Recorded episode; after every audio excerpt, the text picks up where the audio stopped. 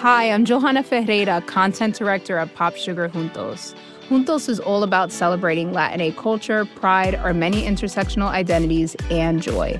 Thanks to support from Prime, there's so much to get into over at Juntos this month. From conversations with the Latina minds behind our favorite new movies and resurrected TV shows, to thoughtful celebrity commentary and exclusive interviews with some of the biggest Latin music artists today. And it doesn't stop there. Get more of the music, movies, and shopping you love on Prime. Whatever you're into, it's on Prime. Visit amazon.com slash prime to get more of whatever you're into from streaming to shopping. And get all of our latest coverage at popsugar.com slash juntos. Con amor, Johanna. Welcome to The Cut on Tuesdays on Thursday. I'm Stella Bugbee, editor in chief of The Cut. Tumble out of bed and I stumble to the kitchen. Pour myself a cup of ambition and yawn and stretch and try to come to life. This is How I Get It Done, The Cut series about ambitious women and how they live, how they deal with their inboxes, people's feelings, their grocery shopping, their morning routines. It's part advice column, part love letter, part voyeurism.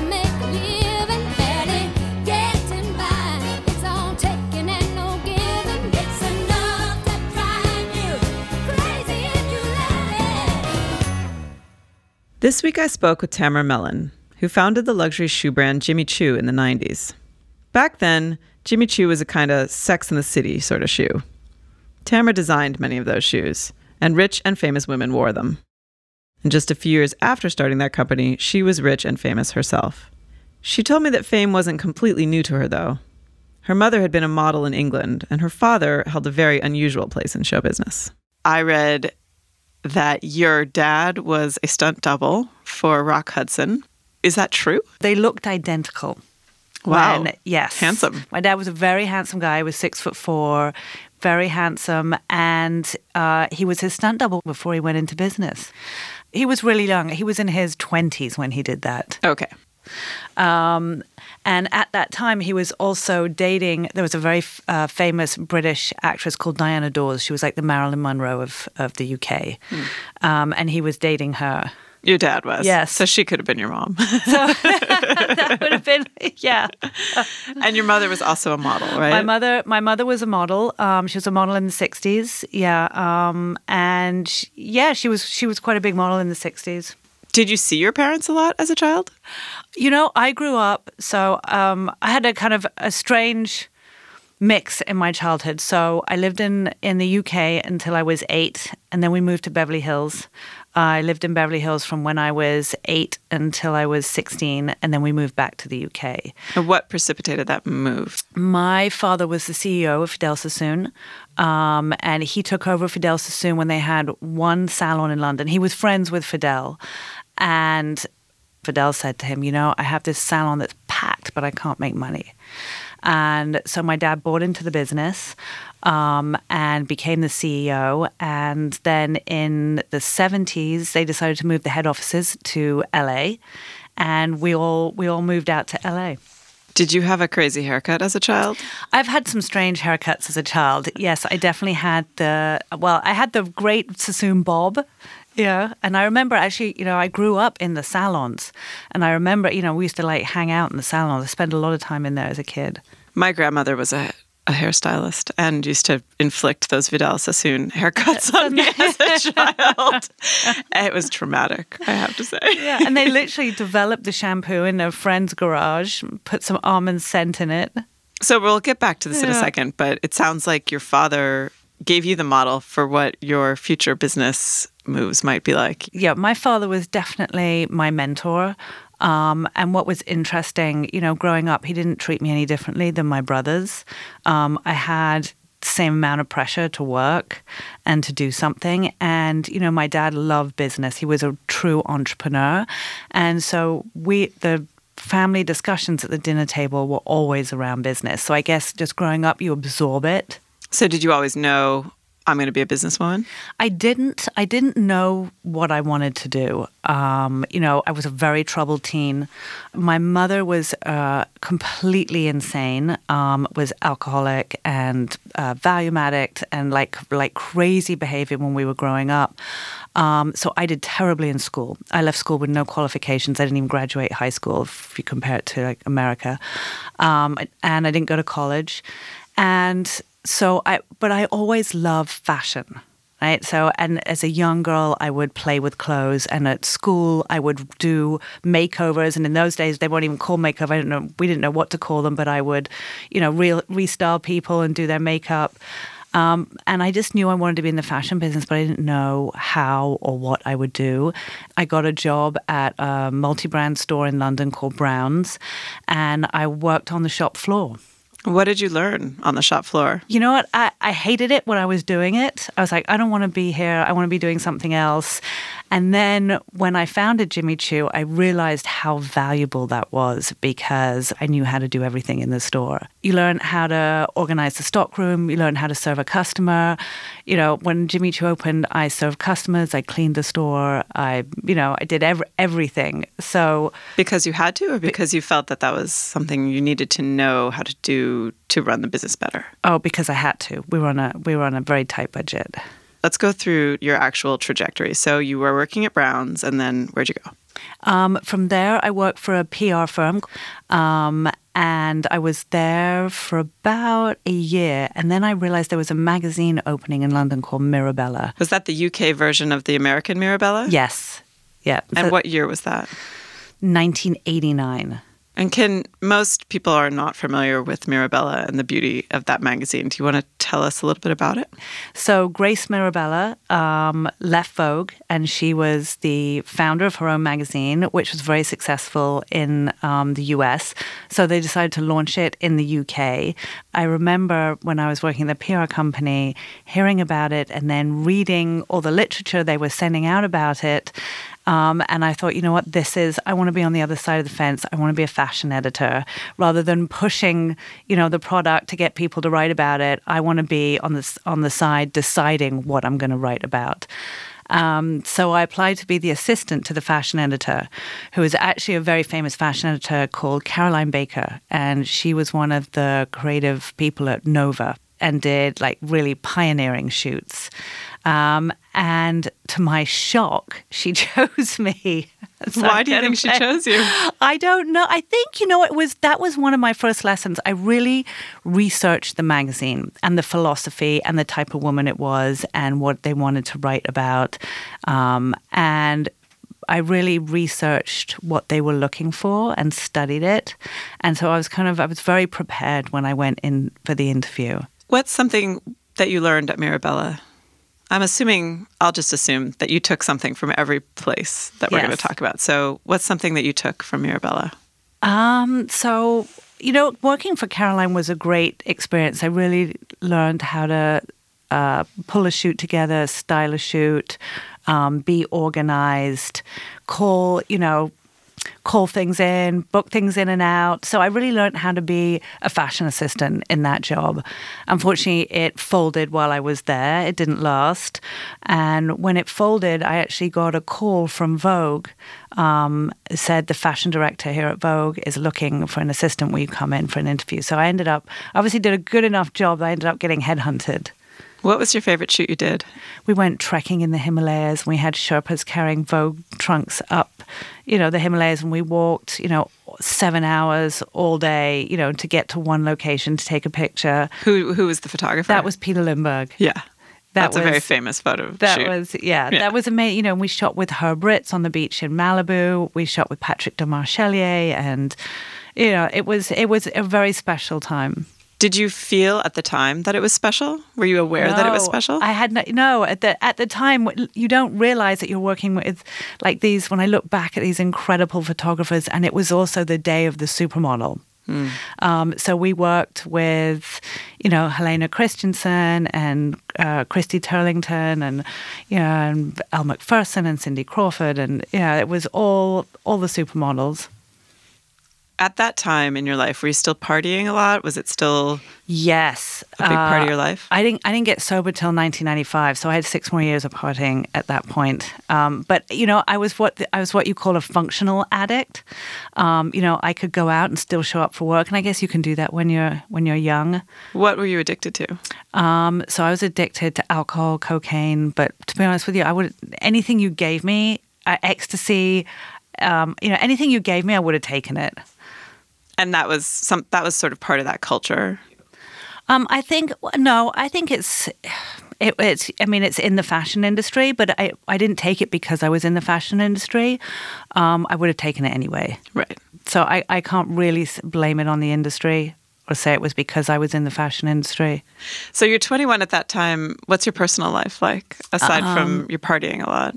Well, that, that's hard. about it. Partying, working. Um, yeah, and then eventually, so I was at Vogue for five years, um, and I became the accessories editor. Um, and then that's that's how I discovered Jimmy Choo. So you were reporting on Jimmy and Yeah, well, Jimmy's an it was an interesting story. So you, you're prob you probably don't remember. You're too young, but in the early '90s, there was one shoe designer. It was called Manolo Blahnik. yes. So really, there wasn't a lot of choice, and there was a cobbler in the East End called Jimmy Choo. He wasn't designing collections. He wasn't selling the collections anywhere.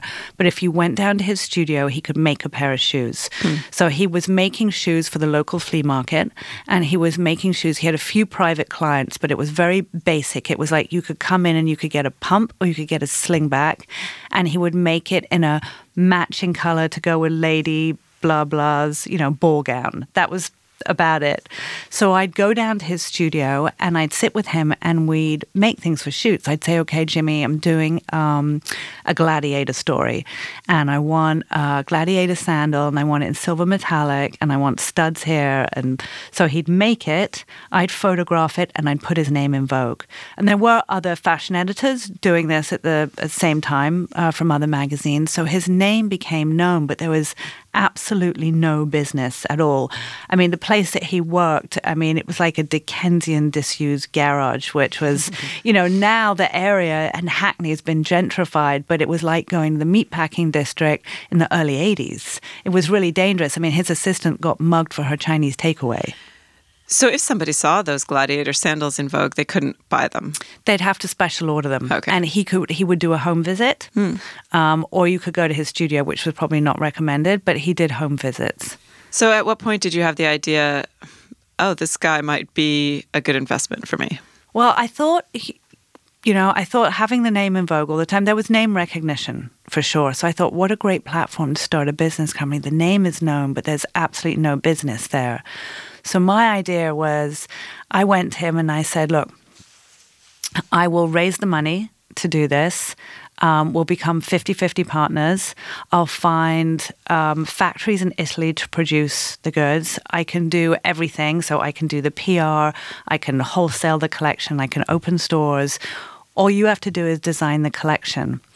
So I went and I borrowed £150,000 from my father, which is probably like $300,000 in today's US currency. Um, and we became 50 50 partners. But in the beginning, I was still thinking Jimmy was going to design the collection. And so I kept saying to Jimmy, okay, I've got found a couple of factories. Where are the sketches? Where are the sketches? And the sketches never arrived. And then I got so desperate, I even offered to pay him a thousand pounds for a sketch. And the sketches still never arrived. And then the penny dropped. I was like, oh my God, I was designing the shoe. I didn't even realize it. And so I said, you know what? I'm I cannot lose my father's money. I would like I was literally up at night sweating with anxiety about losing my dad's money. And I was like, I cannot do it. I'm gonna have to do this. So I so his niece was working for him in the studio and I said, you know, can you come and can you sketch? I said, can you put my thoughts on paper? She said yes. So I would like just like spew out all my ideas. She would sketch them up and then we'd take the sketches to the factory in Italy. What would have happened if you had lost your father's money? I would have been mortified. It's much worse. So it was mostly just embarrassment. yeah, and and it would have hurt him financially. Yeah. Um, you Did know, he expect you to pay him back? Um, I did pay him back. Well, he was also he was a shareholder in the company, um, and he said it was the best investment out of all the investments he ever made in his life. He made more money out of that company than anything else. Nice. Yes, so it was a good outcome. Were you sober yet? Or were you still Um, yes, so struggling? 95. So I was at Vogue for five years. 95, um, I had the idea to start the company, and but then I got fired from Vogue because the partying was was out of control. So I was getting to the point where I was really tired, um, and I was coming in late kind of going home early, couldn't get it together. And I remember I walked in one day and I was late again. And there was this amazing woman uh, called Anna Harvey who recently passed away. Um, and she was deputy editor and she called me into her office and she was very British about it. And she said, Tamara, we think you've outgrown your job. Did you understand like- that to I mean what it meant? I totally understood what she was saying, and and I swear I had the worst hangover of my life, and I was like, um, I was just so relieved to go home and get back into bed. And how did like, that feel? "Oh, what did you shit." think? So that first day, I was like so relieved I could just go home and get back into bed, and then I was like panicked. I was like, it was the fear that I needed to motivate me. I called Jimmy and went and took a meeting with Jimmy. And I said, This is my plan, right? And then I remember saying to him, I'm just going away for a month, I'm traveling for a month, and I'll be back. And when I did, I went and checked myself into rehab. Wow, did you tell anybody you were I checking didn't tell anybody. I didn't tell a soul because I didn't want. You didn't tell your family. Um, I the only yes, I told my parents they, who did not understand, and they said if you if you go to rehab, you'll be branded a junkie. No one will ever want to talk to you again. wow. Yeah, they were very, they just didn't get it. Um, and I guess there was a lot of shame and stigma for that generation around admitting that anything was wrong. And I didn't tell any of my friends. I didn't want them to try and persuade me not to do it. So I went and I checked in by myself. Um, and Did you ever think you might not get sober? um, you know, the, the as soon as I got fired, I knew I had to get sober. I was scared enough. I was really, you know, you need to be scared enough to make a change. And I thought, well, where is my life going to end up? What am I going to be doing? I'm going to be in my 30s. I'm going to be broke. I'm going to have like no one in my life. I'm, I'm going to be single. I'm not going to have kids. I'm like, like the fear exploded. You're sober. You come back from your stint. You're you have your father's money, at, and then how long does it take to get those shoes in stores?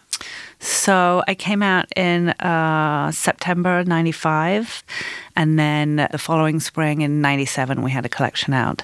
And that was the collection you had designed. And that was a collection, yeah, that I had designed. And the, How did it feel to see your collection? Um, well, the first one didn't work so well, and then I, then I sort of I went back to the drawing board, and I started to do research. This was another lesson about doing research. I started to like vintage shop. I started to put mood boards together, and I started to create stories. And then those were the shoes that really took off. So spring '98 was a really a breakthrough moment. Um, I remember Saks coming in to see the collection and, and ordering, like putting in a big order, and literally wanted to like go and crack open the champagne afterwards. That was that was such But a you breakthrough, couldn't. but I right? couldn't. so what did you do to celebrate? so no, I don't remember what we did to celebrate, but that was like that was a big breakthrough for us. Did you call your dad? Absolutely. And what oh, my dad say? used to call me every day. Really? I mean, yeah, he was like, "What are the numbers today?" You know, he'd check the numbers every day. Is your dad alive? Unfortunately, he passed away in 2004, and he was chairman of Jimmy Choo um, until he passed away. Oh.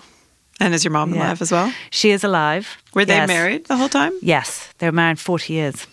Wow. Yeah. And and did they ever say they were proud of you in the end? My dad did. My mother didn't. Really? No, my mother's my mother's a very unwell person, um, and she would I think actually like uh, extreme Still? narcissist. Yes. Yeah. And she would actually tell people that she ran Jimmy Choo and that she would just send me out as a PR stunt. How did that feel? terrible, terrible. How did you deal with Um, that when somebody would tell you that story? You know what? That that kind of thing is absolutely crushing because you work so hard and all you want is approval from your parents. Um, but I definitely, you know, I think in life, if you have one good parent, you're okay. I had one amazing parent. So Jimmy Choo is chugging along. Were you married yet? Um, in 2001, yes, I was married. I got, I was only married a year. How did you meet your husband?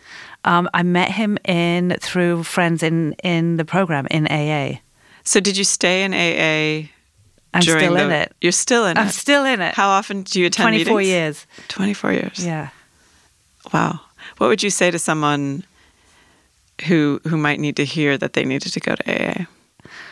Um, I well, every situation is different, you know, and I really believe that the opposite of the dic- of addiction is connection. Um, so there used to be this idea about tough love: don't talk to the addict, cut them off, bring them to their knees, make it painful enough to, for them to get better. And I don't really believe that's the way. I think if someone was using, I'd probably go over and I'd probably just sit with them. How many children do you have? I have one child.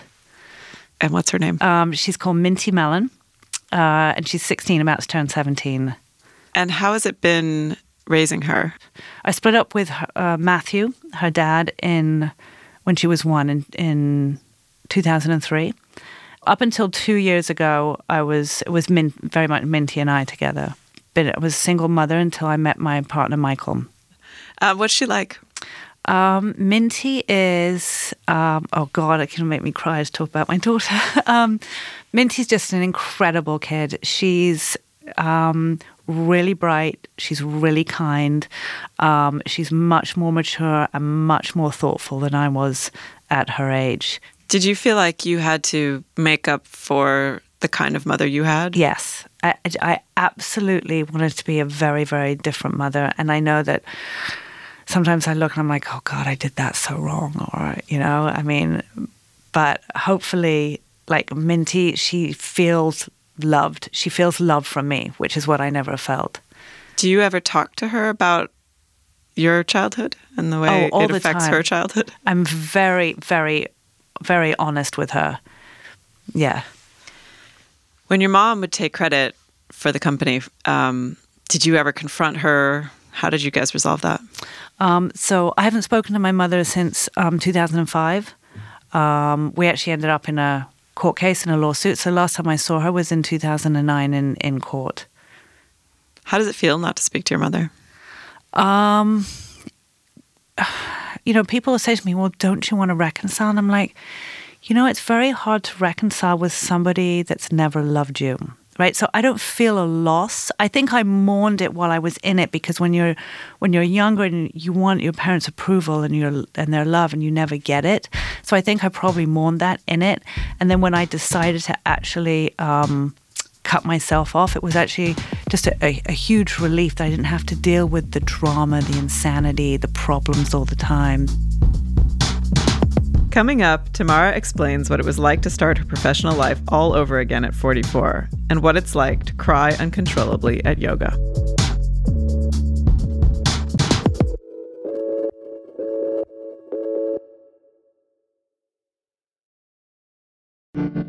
Welcome back to the Cut on Tuesdays on Thursdays.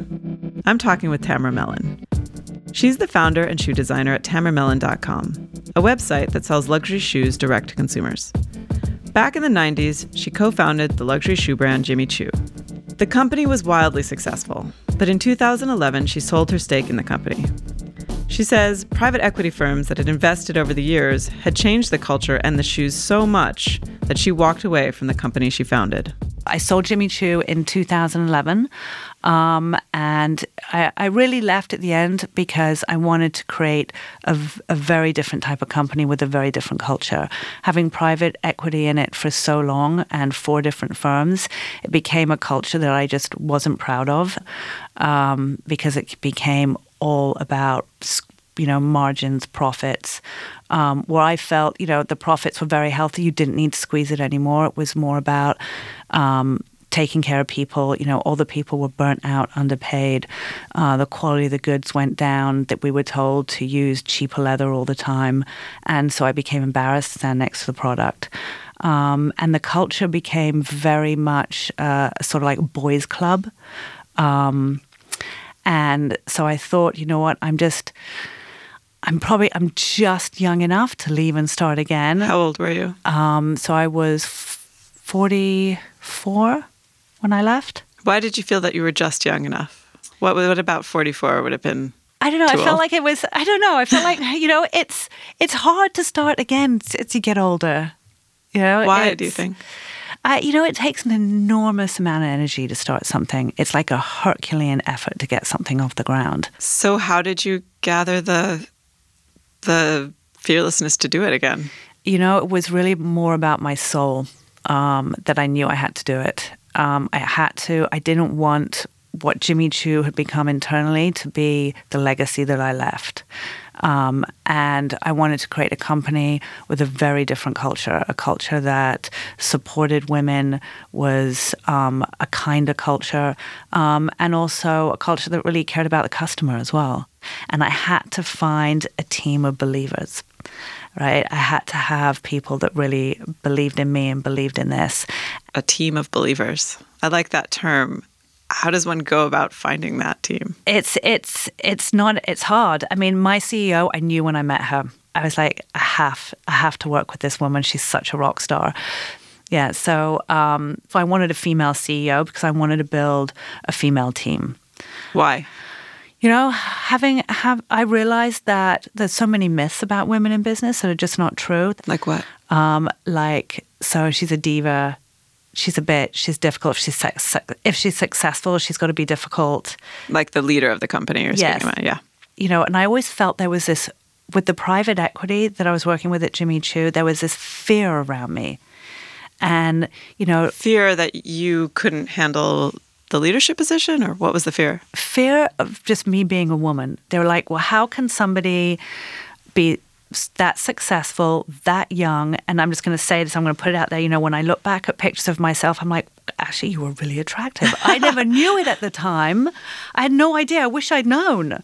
Um, and I'm like, oh, wow, you were really attractive when you were young.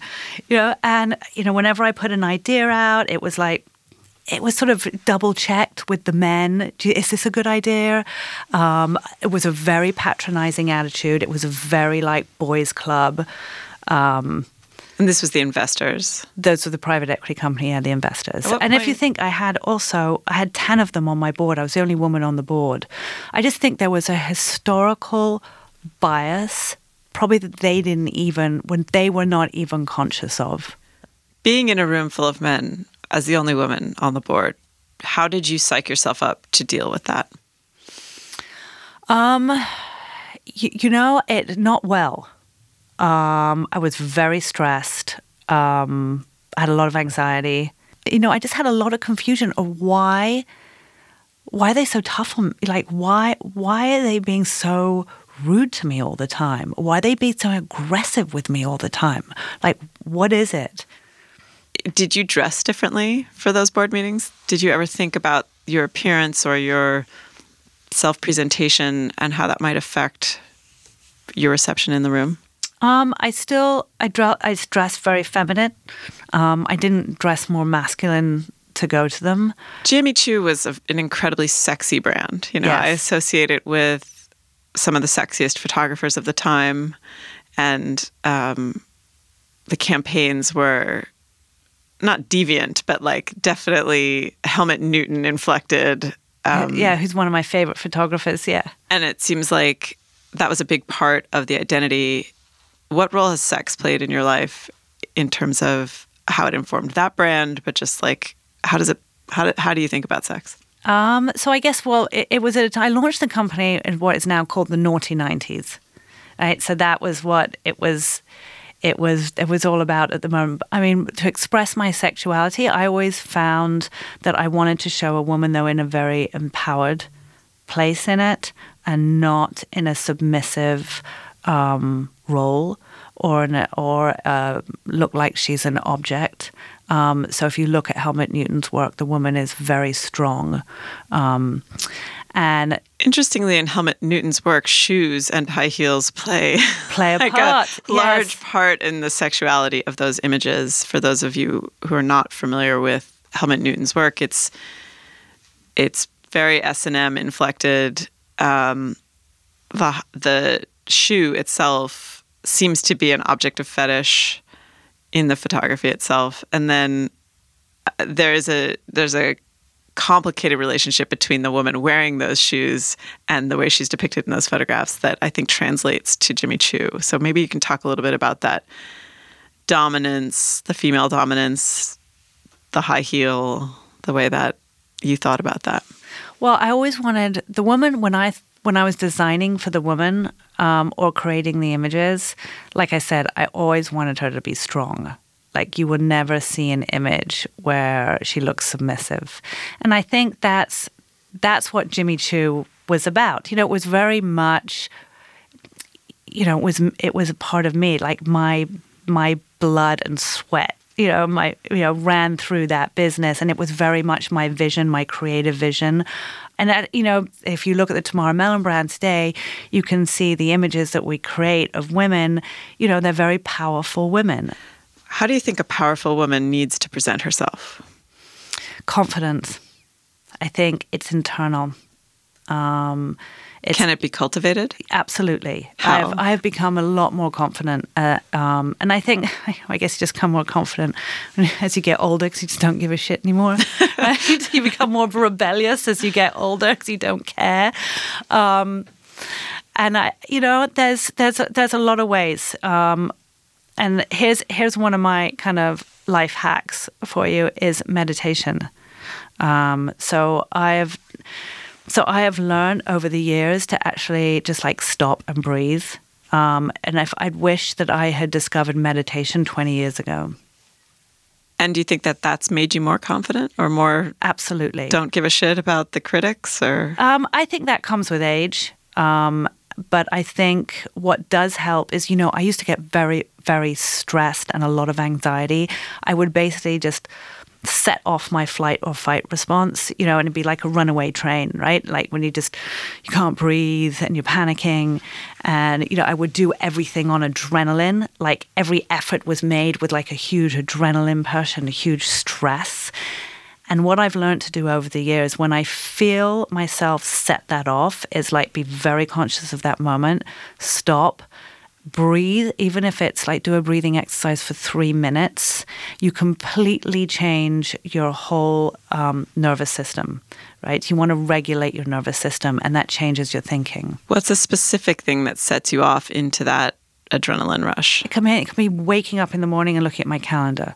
and having it be too full? for- yeah, have it be too full, and then you're like, Ugh, you know, panic. Right, I'm rushing, and then okay. So here's an example. I had a moment the other day where I was really stressed. We're we're we're fundraising right now. We're raising the Series C, which is incredibly stressful. I was getting mint, trying to get minty on college tours, trying to figure out spring break, trying to, you know, plus, by the way, you know, while we're raising money, we have to do our day job too. I, I was sitting in my bathroom at home and I was so stressed, I was crying. And I thought, okay, what, this is this is crazy. So I did a 10 minute meditation and I just lay on the floor and I followed the breathing exercise. I listened to the meditation after 10 minutes. I completely changed how I felt. And I got up and I was like, wow, I got myself in a crazy state for no reason. And just because I just was breathing and I was much calmer and I went through the rest of the day completely calm and managed to do everything I needed to do. So 15 years ago, I didn't know about that. I would have spent the whole day in a state of anxiety and pumping cortisol around my system and then feeling toxic and exhausted at the end of the day. Anything else you use to calm down? Uh, CBD, really? What kind? CBD oil, Lord Jones. Yeah. CBD oil. I take that um, at night with a hot bath with lavender oil. Um, and I do. I've discovered comfort- Every night? Every every night. Yeah. I'll take I take the tincture, I put it under my tongue, um, and I'll lay in a yeah hot bath with some lavender oil so it smells nice. And it's relaxing. That's kind of my nightly routine to help me like just relax before I go to bed. It's like the end of the day. Do you exercise? I exercise, um, and one thing I've discovered recently is Kundalini yoga. Um, that has been a game changer for me. How often do you do that? Um, so right now I do it once a week, um, but I'd like to I'd like to do more of it. So apparently, when you do Kundalini yoga, it releases oxytocin in your system, which is the chemical you get from being hugged And the- breastfeeding. and breastfeeding. Yeah. Yeah. So first time I did it, I was in floods of tears. I was like, "Oh my god, people are going to think something wrong with me in this like yoga class." I literally couldn't stop crying, and then I spoke to the instructor afterwards, and she was like, "Don't worry, I cried for the first four years." really? yes. Wow. I want to try that. Thank you for being here today, Tamara. Thank you for having me. It's been a lot of fun. Yeah, it's been great. Working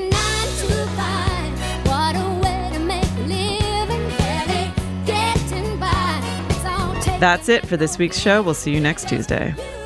This episode was produced by Chris Neary and was edited by Lynn Levy, with mixing by Sam Bair. Our theme song is 9 to 5 by the one and only Dolly Parton.